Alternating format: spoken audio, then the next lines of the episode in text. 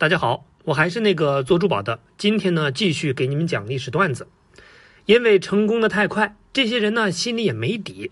那政变的这些人希望跟拉玛七世达成妥协，就是君主立宪。那这个时候，拉玛七世国王还在夏宫打高尔夫球，刚进了第七洞，准备呢进第八洞。但是泰国王室的第八洞就不太好打了。最后呢，拉玛七世妥协，泰国王室被逼走上了君主立宪。因为来的太容易，没有经过大的洗牌，根基呢自然就不稳。那泰国的保皇派就发动了复辟，撇趴凤只好再次组团搞了二次革命的活动。那这其中呢，拉玛七世跟溥仪一样，也参与过复辟活动。失败以后，他不好在国内待下去，干脆呢出了国。就把位子让给了侄子拉玛八世阿南塔。接下来呢，第二次世界大战爆发，日本人南下了。那这时候的泰国总理叫栾丕问宋堪，他呢是皮耶帕凤的徒弟。皮耶帕凤是一代军头，那栾丕文宋堪呢就是二代军头，也是当年政变的核心人物。宋堪呢其实也是华人，祖籍是广东潮州，姓吴，叫吴别。他大概相当于中国的蒋公。农民出身，后边呢当了炮兵，被拉玛六世送去法国学军事，回来呢就搞了政变。那他上台以后，一呢是搞泰化运动，提倡泛泰主义，把暹罗改名为泰国，排斥华人。没错，他祖上虽然是中国过去的，但呢也玩这一套。另外呢就是下手比较猛，上台就处死了十八个政敌。别人问他的时候，宋堪就回答：就杀十八个人。还能算多吗？法国大革命时砍下的头，装车都能排成队。确实是法国留学生。栾丕问宋堪的目标呢，就是要一统泰人生活的地区。那这个理想还没有实现呢，有人就来要捅他了。刚说了，这个日军南下，那日本想得到泰国的资源，因为呢可以借道泰国进攻英国的殖民地，左边可以打缅甸，右边呢可以打 Hingapo，所以呢。日本就盯上了泰国。事实上，这个泰国跟日本的关系本来就不错。泰国政变以后，为了摆脱英国的控制，泰国就跟日本加强了合作，然后呢，派人到日本受训，买日本的军舰等等。所以，日本人一进攻，泰国就象征性的抵抗了一下。栾丕问宋堪就下令放弃抵抗，然后呢，跟日本签了日泰同盟条约，然后向英国、美国宣战。所以，泰国也是轴心国成员。甚至呢，还跟日军一起进攻过中国。那这一次，泰国算是站错了队伍。那二战结束以后，如果清算的话，泰国王室有可能因此而终结。但是泰国的驻美大使知道美国实力强，不愿意把宣战书交给美国，反而呢，在美国重新组了一个自由泰，跟自由法国一样。那比里帕伊荣呢，又在国内组织反日运动。到了日本要战败的时候，泰国及时起义，最后呢。换了阵营，又宣布当年对英美的宣战不算数，这一波操作六啊！但是泰国后边呢，不但是没被追究责任，反而呢以被害人的身份向日本进行了索赔，还是第一个拿到钱的。那这其中呢，栾丕问宋堪因为主持了日泰同盟，所以呢被定为了甲级战犯。但因为美国需要拉拢泰国，所以宋堪没有受到审判，很快呢又被放了出来。那放出来以后，泰国是在自由泰的管理下，比里帕伊荣就成了泰国的总理。但比里帕伊荣比较合适搞理论研究，跟当年的孙中山先生差不多，实际执政能力呢不行。那这个时候呢，泰国王室又发生了一起奇怪的事件，那就是拉玛八世阿南塔被枪杀了，而且呢还是死在自己的卧室里。阿南塔一直生活在瑞士，那这回回国呢，估计也是被自己的王族成员给招回来的。因为泰国发生重大变化，这些王族也想看看有没有机会复辟。不过阿南塔似乎没有什么打算，准备回来见见国民，继续回瑞士读书。结果呢，就在要回去的前几天，突然死在卧室，人呢就趴在卧室的床上，额头呢中了一枪。关于这个阿南塔的死。后边的调查说是走火了，是阿南塔自己不小心擦枪走火。但阿南塔死的时候没有戴眼镜，要知道阿南塔是高度近视，不戴眼镜是不可能擦手枪的。阿南塔呢是比里帕伊荣邀请回来的，原本呢也当做一件政治美事儿，没想到出了这样的问题。他一急之下把阿南塔的三个侍卫全部枪毙，算是背锅。但越是这样，越有人认为阿南塔的死跟泰国现任内阁有关系。那泰国的军人集团趁机发动了政变，把比里帕伊荣赶下了台。比里帕伊荣到中国呢，还待了一段时间，也算是彻底离开了政治舞台。那在背后操作政变的，就有从牢里出来的栾丕问、宋堪。就这样，宋堪呢，最终又成了泰国的总理。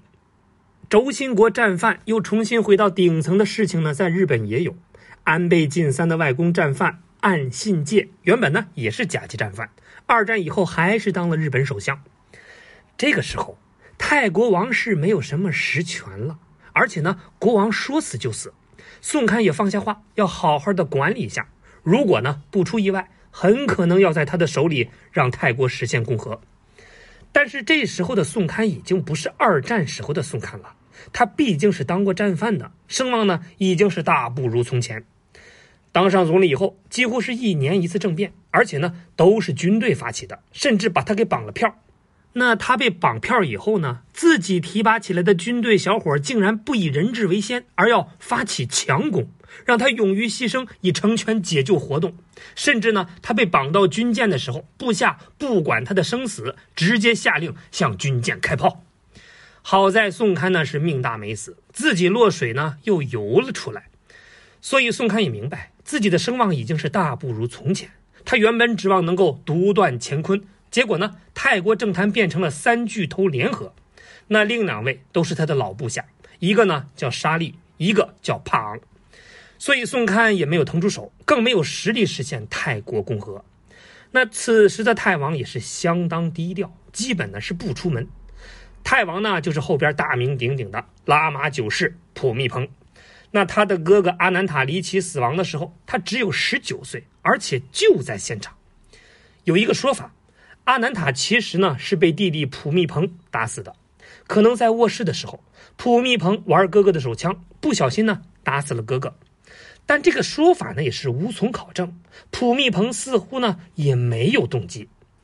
阿南塔死以后，普密蓬就成了新的国王。那在最初的十年，泰国的军人集团忙着内斗，普密蓬基本上只能是旁观。但是旁观可不代表着他没有想法呀。一个转变呢，就是普密蓬原本是学理科的，当上国王以后，他换专业了，开始呢学政治和法律。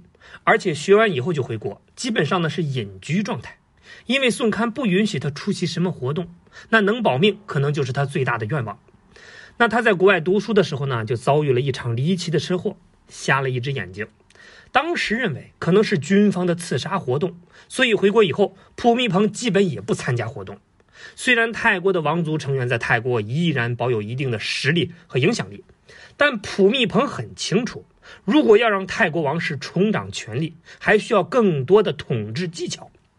事情呢，在一九五八年就发生了变化。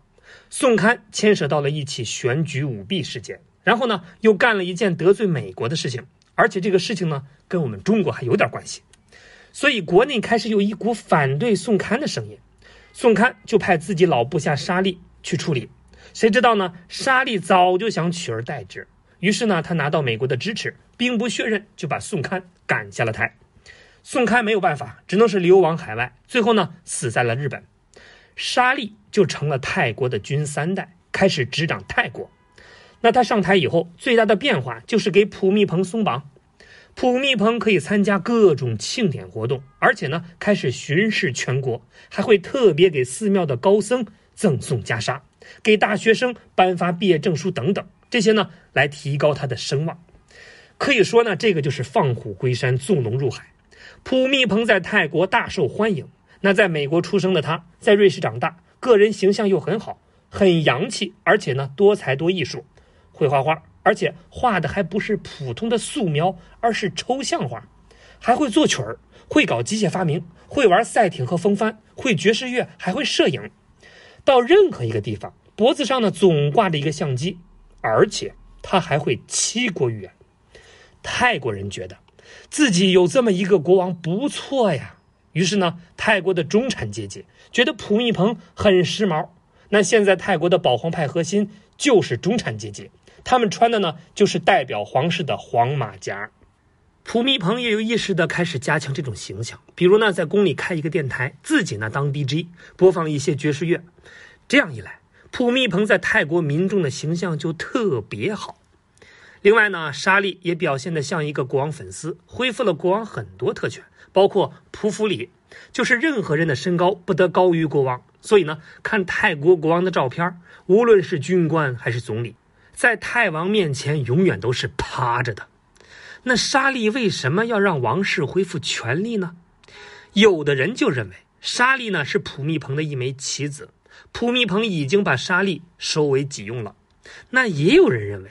沙利呢，只是想利用普密蓬，因为呢，他自己声望不足，需要王室替他站台。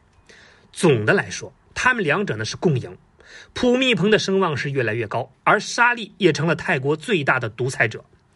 一九六三年，沙利呢去世了，普密蓬没有亏待他，专门呢给他举办了盛大的国葬。那接位的就是泰国四代军头他农。他农的威望呢是比不过沙利的，要维持自己统治也需要王室的支持。于是呢，他继续沙利的政策，跟普密蓬分享资源。于是泰国就形成了泰王是国家精神内核，而军政府是外在实体的模式。那到底谁才是真正的大佬呢？答案呢，在一九七三年揭晓了。这一年呢，泰国爆发了学生运动，反对军人独裁，他农就下令打死了几十名的学生。这样事情是一发不可收拾。这个时候，普密蓬国王就打开了皇宫大门，正式走上了政治舞台。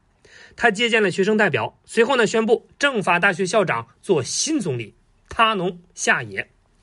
他农为什么会乖乖下野呢？原因就是普密蓬已经慢慢控制了军队。这个泰国军队有个特点，就是高级将领特别多，将领多呢，权力就分散。反而呢，泰国王室的权力就很集中，这样呢就落到了普密蓬一个人的手里，能够让总理下台，标志着泰国王室正式成为拥有实权的王室。泰国呢又颁布法律，禁止国民议论王室不想让他们议论的东西，甚至给嘲讽国王的推特点赞都要被推进监狱。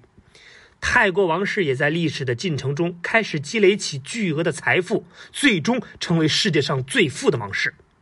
普密蓬国王本人呢，则是被泰国视为国宝的稳定器。当军政府跟民主派发生冲突的时候，总需要普密蓬国王出来稳定局面。一九九二年，军方总理苏钦达打死了一批人，又是泰王出现调停，民运领袖和军方大佬一起跪到了泰王面前，齐齐的表示听从安排。这个画面就被播放给了全泰国的人民。让泰国人民深深感受到，我们的国王是国家的定海神针，是民众和平的最大希望。那出现在泰国人面前的普密蓬国王只做和事佬，只做善事，从来不干涉政治。但是泰国的商店里、街道上到处都是他的宣传海报，这是任何一个君主立宪国家不可能出现的。英国街头不会张贴女王海报，日本街头更不会。那在后边，泰国又出现了另一位模仿者。也开始在街头张贴自己的头像，这位呢就是他信。很快呢，普密蓬国王就用实际行动告诉他，泰国只需要一个太阳，只需要一个永远的王。泰国王室从岌岌可危走到今天这个地步，只能说普密蓬国王不愧为瑞士洛桑大学政治系有史以来最杰出的学生。在泰国这个微笑国度，普密蓬国王从来不笑。他去世的时候。数万民众自发上街为他送行，只是泰国人民怕是没想通，普密蓬国王如此热衷奉献，为什么泰国百姓的生活水平并不高，而王室的财富却滚雪球般积累起来？普密蓬国王如此平和，为什么泰国一百年来还没有走出军人执政和动荡的怪圈？那么拉玛十世统治下的泰国王室还能保有在泰国超然的地位吗？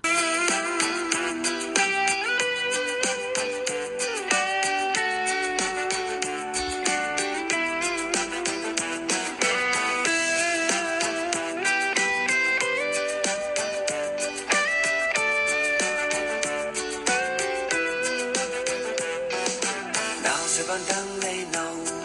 Em ơi đừng lâu gãy câu. Uno em làm kết dây Uno a đầu thật đông lâu. Ai bà không phá khá mơ. Tiêu qua im lý